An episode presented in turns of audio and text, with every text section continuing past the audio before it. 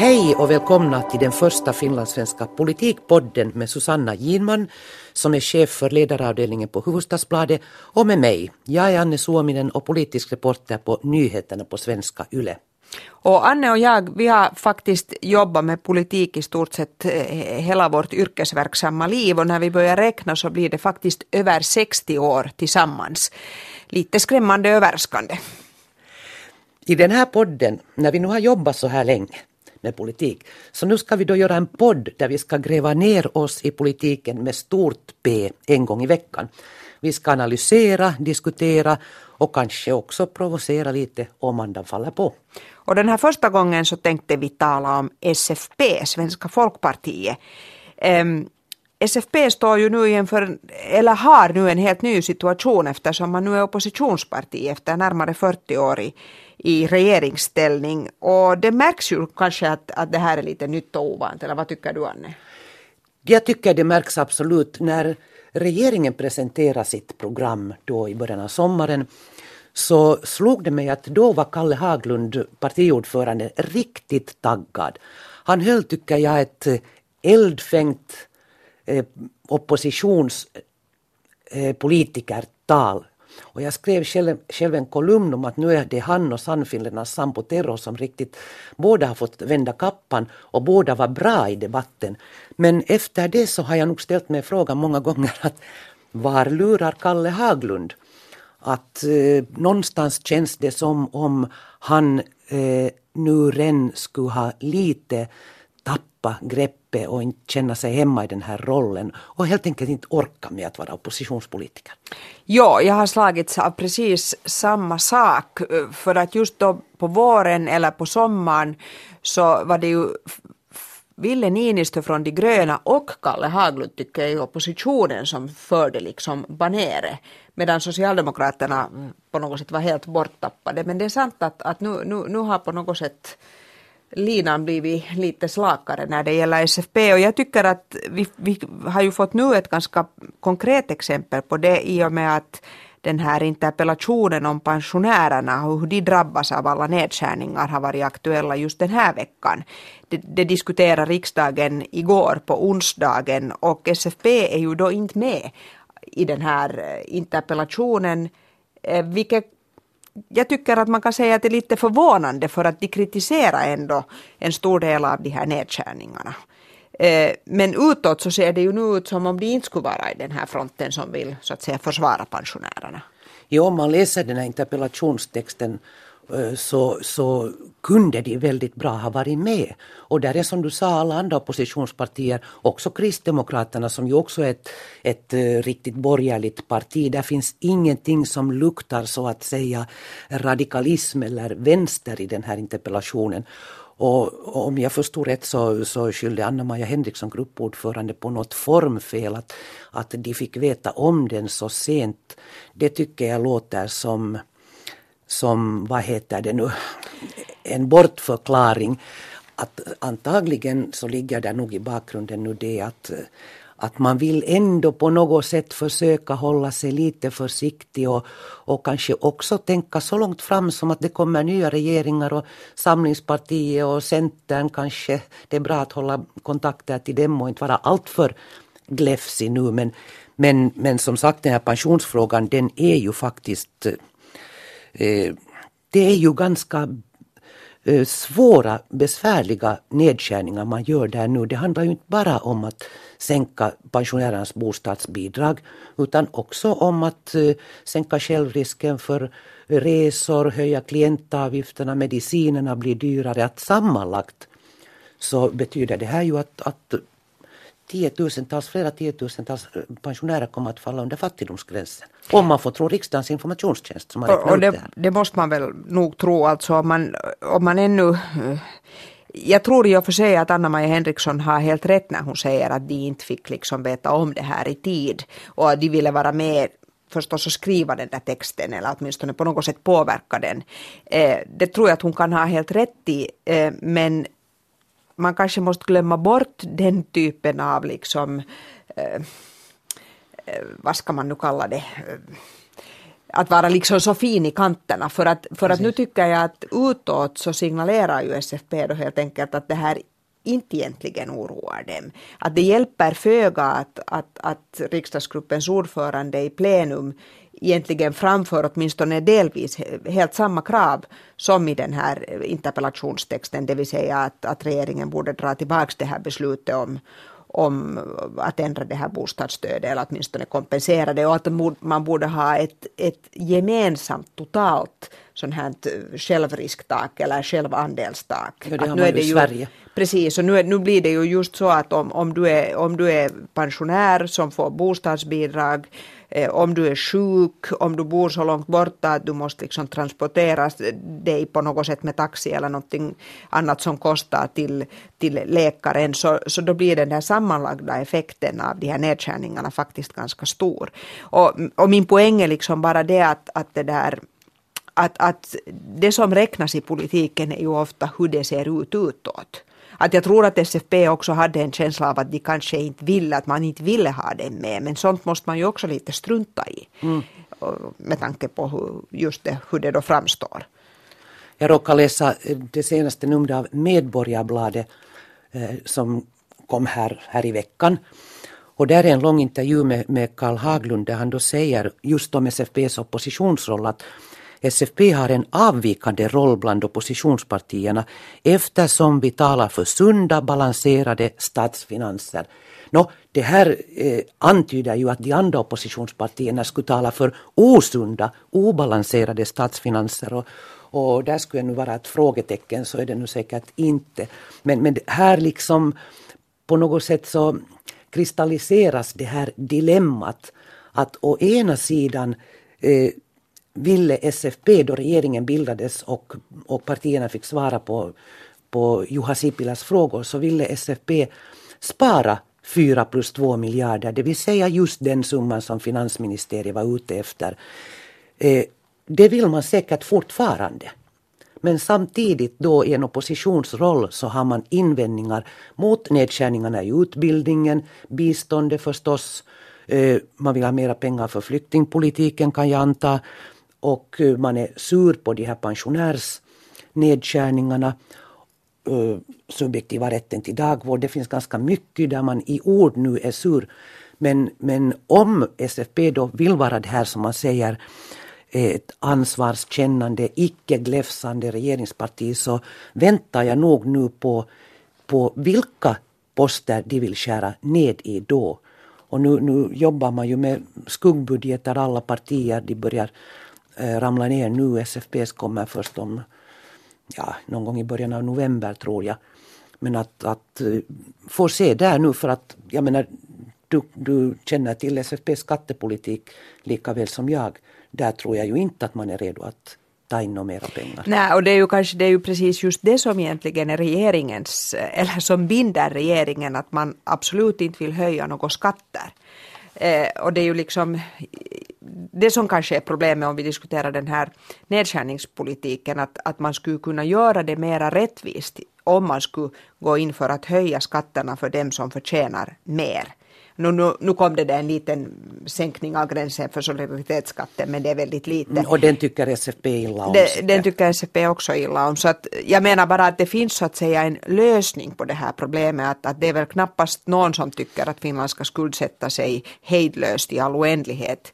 Inte ens Vänsterförbundet skulle jag vilja hävda, också om det ibland, de ibland får det epitetet. Men det där det handlar ju om hur man så att säga ordnar om i de här finanserna. Och, och där, just när det gäller skatterna så är, där är SFP helt på samma linje som de nuvarande regeringspartierna. Så på det sättet så ska det faktiskt bli intressant att se hur den här skuggbudgeten ser ut.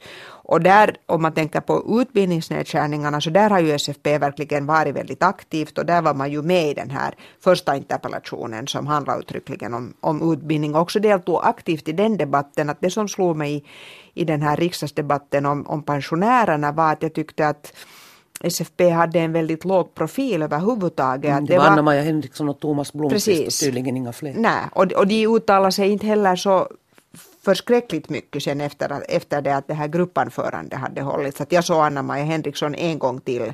Eh, Thomas Blomqvist missade jag, men, men i alla fall att, att det där eh, att, att frågan är liksom att den, är den frågan som jag ju har ställt flera gånger och som jag tycker att jag inte riktigt har något svar på. Att, att hur så att säga socialliberalt är SFP egentligen. Mm. För då handlar det ju uttryckligen om att, att också i praktiken liksom se till så att säga de svaga i samhället eller hur sådana här beslut slår ut så att de inte ökar skillnaderna istället för att minska dem. Och där tycker jag att det finns vissa frågetecken.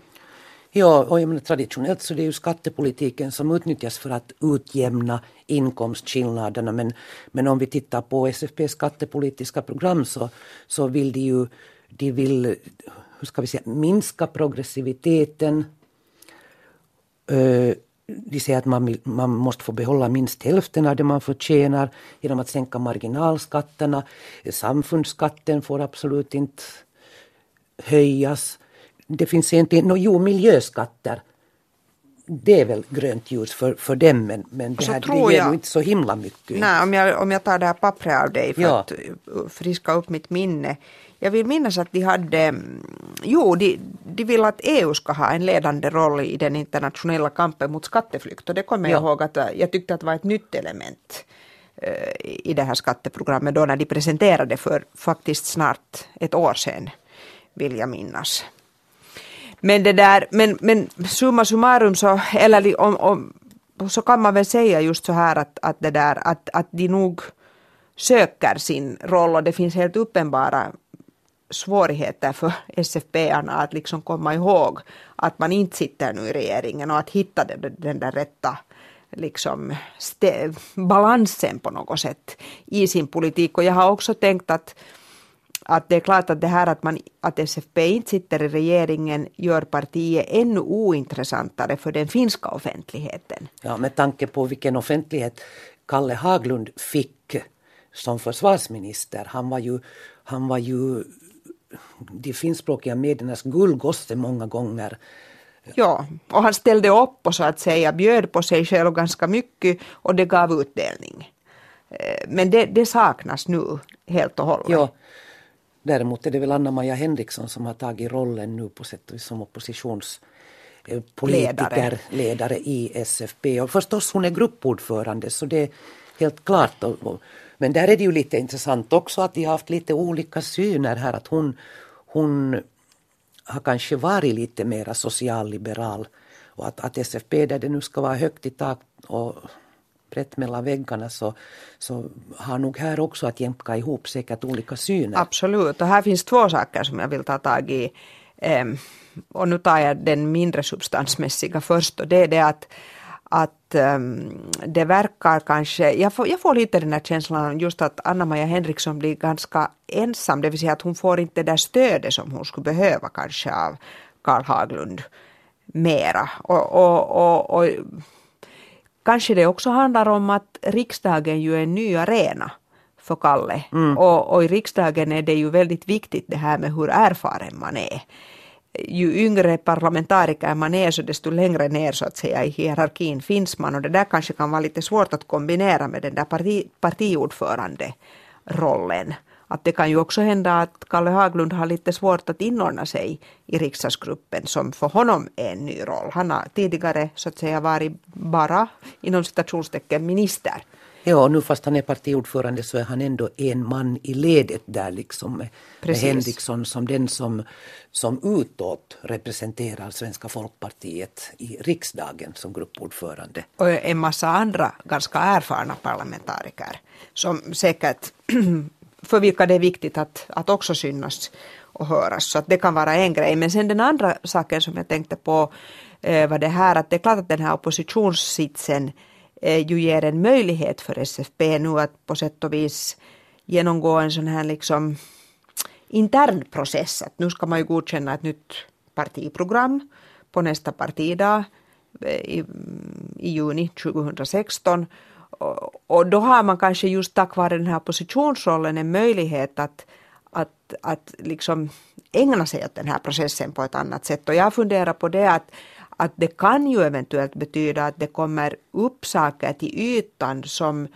tidigare så att säga inte, man inte har släppt upp till ytan för att av alla regeringspartier jag har upplevt så tycker jag nästan att SFP hör till dem där man är absolut mest lojal liksom med den här regeringsrollen och man aktar sig förskräckligt för att på något sätt stöta sig med det som regeringen har beslutat eller regeringens politik och det uppfattar jag att har lett till att, det, att den där interna diskussionen, åtminstone den som syns utåt, eh, inte riktigt liksom förs.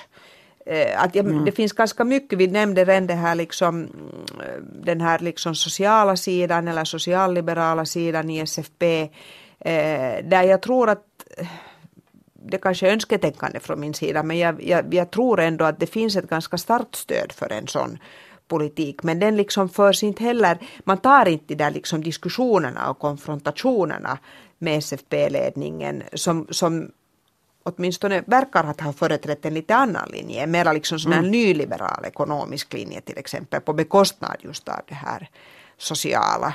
Så att jag tycker att det ska bli spännande att se om det nu blir en diskussion eller om man fortfarande är ganska konflikträdd. Detsamma gäller ju kanske lite den här arbetsmarknadssituationen nu. Att nu har jag förstått, jag, jag pratade häromdagen med, med Mikael Järn som är då ordförande för någonting som kallas för eh, partiets referensgrupp för arbetsmarknadsfrågor. Jag tänkte mig liksom att, att de skulle ha varit lite på hugget nu när, när Sipilä har kommit med alla förslag för att reformera arbetsmarknaden och få till det här med konkurrenskraften. Att, att det här, i synnerhet när man är i opposition så kanske det skulle ha diskuterats det partiet. Men han sa nu att jo, vi håller nu på att uppdatera vårt arbetsmarknadspolitiska program så småningom men inte har vi nu hållit några möten på hela hösten. Och, och det är ju lite intressant tycker jag också för att så hemskt mycket har nu i höst handlat uttryckligen om hur man ska få ned arbetskraftskostnaderna och upp konkurrenskraften. Och, och, och så sitter liksom SFP där och har tydligen lite svårt att hantera det, eller vad tycker du? Ja, jag, jag håller helt med. Alltså att SFP har ju en väldigt problematisk eh, relation till facket om man tar facket som helhet. Men det gäller ju kanske alldeles särskilt FFC, liksom det här industrifacket och det här liksom. Och, och man märkte ju det eh, och det, men det är intressant på det sättet att en stor del av SFP-arna och de som väljer, röstar på SFP så, så är ju folk som är anställda. Eh, jag menar, säkert, löntagare. löntagare. Mm. Säkert finns det också industriarbetare, kanske de inte så många, men i alla fall. Men det där, jag tycker att det märktes då när eh, regeringen då hade fattat beslut om hur man skulle kompensera det, att det inte såg ut att bli något samhällsfördrag. Då den första varvet, här blir, det har hänt så mycket så det är svårt att hålla reda på alla de här turerna. Men, men det var alltså då när regeringen gick ut och sa att semestern ska förkortas och att söndagsersättningarna Eh, ska skäras ner och så här. Och, det där. och då kom det väldigt snabbt ett pressmeddelande från SFP undertecknat av Karl Haglund och Anna-Maja Henriksson där huvudpoängen var det att man tyckte att det här var jättebra. Och så, kom det, så fanns det en mening om att, att man måste nog reda ut de här könskonsekvenserna till exempel av det här. Och det vet jag att det väckte en ganska stor uppmärksamhet på många håll. Uh, och sen efteråt så kom det liksom lite annorlunda. Mm, sen liksom mjukade man lite upp den här attityden. Ja, jag medgav att man hade lite förhastat sig Exakt. kanske här. Åtminstone indirekt mm. medgav man det. Och sen blev det ju väldigt mycket kritik mot det här.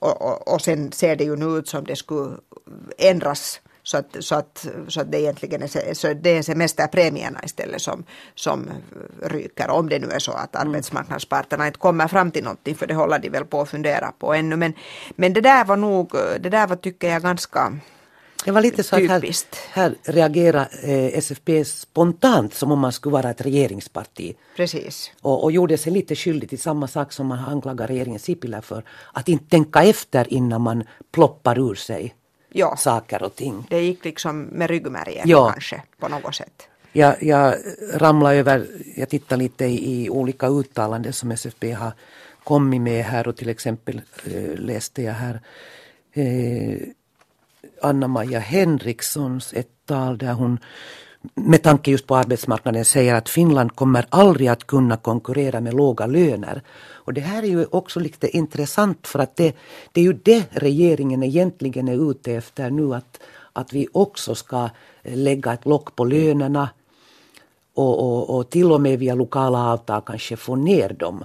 Att, att, att det här är också något som jag gärna skulle se att, att SFP lite skulle bena ut nu, eller hela sin inställning till, till arbetsmarknaden och löntagarna. För det, det kommer ju att fortsätta den debatten Alldeles här länge än. Ja, ja, ja det, det är helt klart. Att, och, och jag menar det är också någonting som där det eh, händer hemskt mycket liksom globalt om man säger att det är ju, det är ju hela liksom arbetslivet är ju på något sätt i, eh, genomgår en sån där brytning. Och, och det som det som hittills kanske främst har drabbat i Finland till exempel pappersarbetare så här, det vill säga att fabrikerna har flyttat bort från Finland och jobben har försvunnit.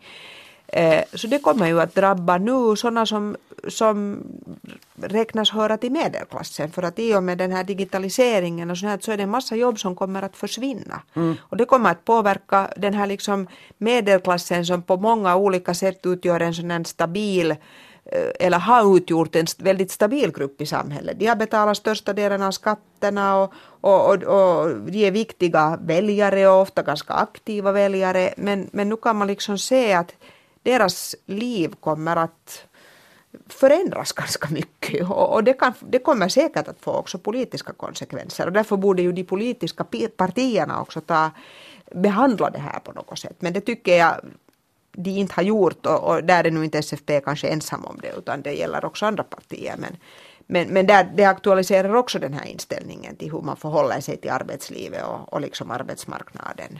Precis. och sånt här. Så att, ehm, och nu borde det ju finnas tid. Nu när man inte sitter med i regeringen så har ju de här oppositionspolitikerna har ju på ett helt annat sätt tid eh, än ministrar har och de som liksom hör till, till regeringspartiet. Ja, jag har förstått att, att eh, SFP nu då, vi var redan inne på det här med skuggbudgetar där i början, att de nu jobbar väldigt hårt på den för att då få de här alternativa inbesparingarna och sånt här.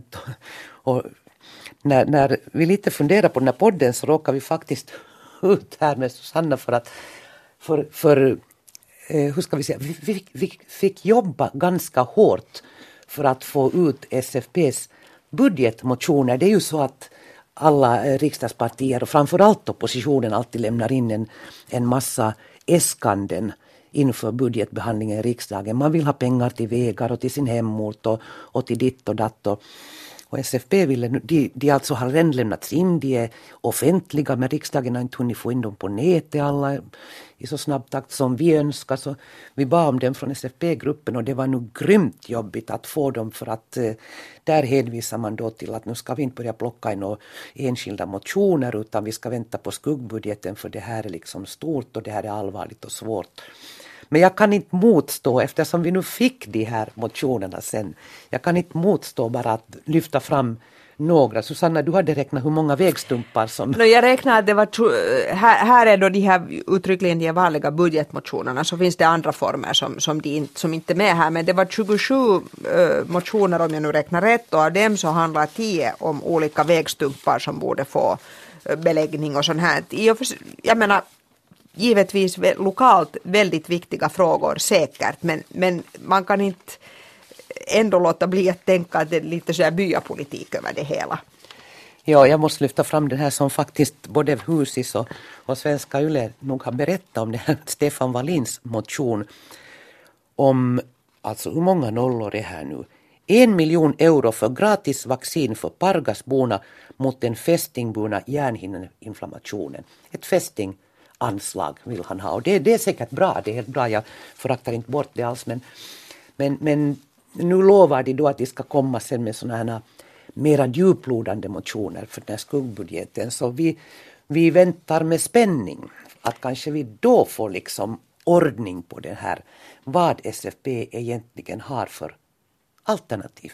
Inte bara säga nej utan också säga ja till någonting. Precis, ja. Wallin har också lämnat in ett skriftligt spörsmål till regeringen där han frågar vad regeringen tänker göra för att förhindra det här. Så vem är nu ansvarig minister? Är det månntro Sannfinländarnas Hanna Mäntylä, Jag social och hälsovårdsminister? Månne inte. Kanske de får Månne ta inte. henne på en tur till Pargas för att visa allvar i, i den här problematiken. Och varför bara Pargas? Jag tycker det finns också andra kommuner där det skulle behövas. Nåja, Precis. men det får vi Kanske, återkomma till kanske en vi annan borde gång. börja avrunda det här innan vi är, är riktigt in på fästingspåret. Vi hade nog tänkt prata lite om Sannfinländarna idag också, men det här med SFP tog oss med. Vad tycker du Susanna, ska vi spara det till nästa gång? Nå, det kan vi ju kanske göra. Man kan ju bara sådär lite konstatera att det är nog lite svårt med den där diskussionen internt inom Sannfinländarna. Ja. Att nu fick ju den här riksdagsledamot Saarakkala en varning för att han, han har gått ut och hotat med att han lämnar riksdagsgruppen också om han sen ändrar sig och bara om ursäkt. Men det där, så det är nog lite känsligt med den här